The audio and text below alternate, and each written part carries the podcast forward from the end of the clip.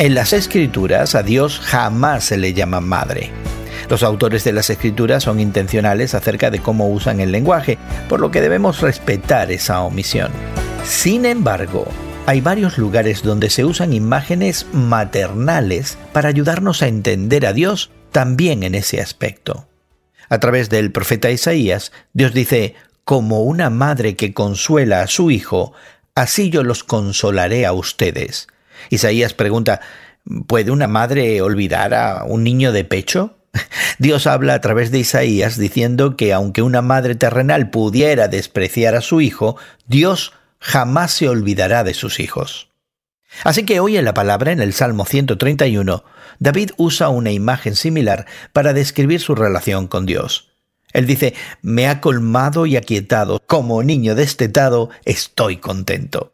Así que David se compara a un niño recién nacido que encuentra consuelo y seguridad en los brazos de la madre que lo alimenta. David no está diciendo que Dios es una madre, más bien el salmista enfatiza nuestra necesidad intrínseca de Dios. Debido a que dependemos de Dios, debemos acercarnos a Él con humildad.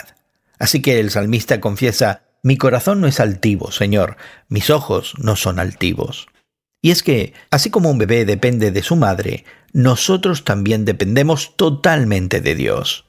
Como sus hijos, tenemos esperanza no por nuestra habilidad o esfuerzos para agradarle, sino por su gracia y compasión. Así que, en el día de hoy, acude a Dios y reconoce tu completa dependencia de Él.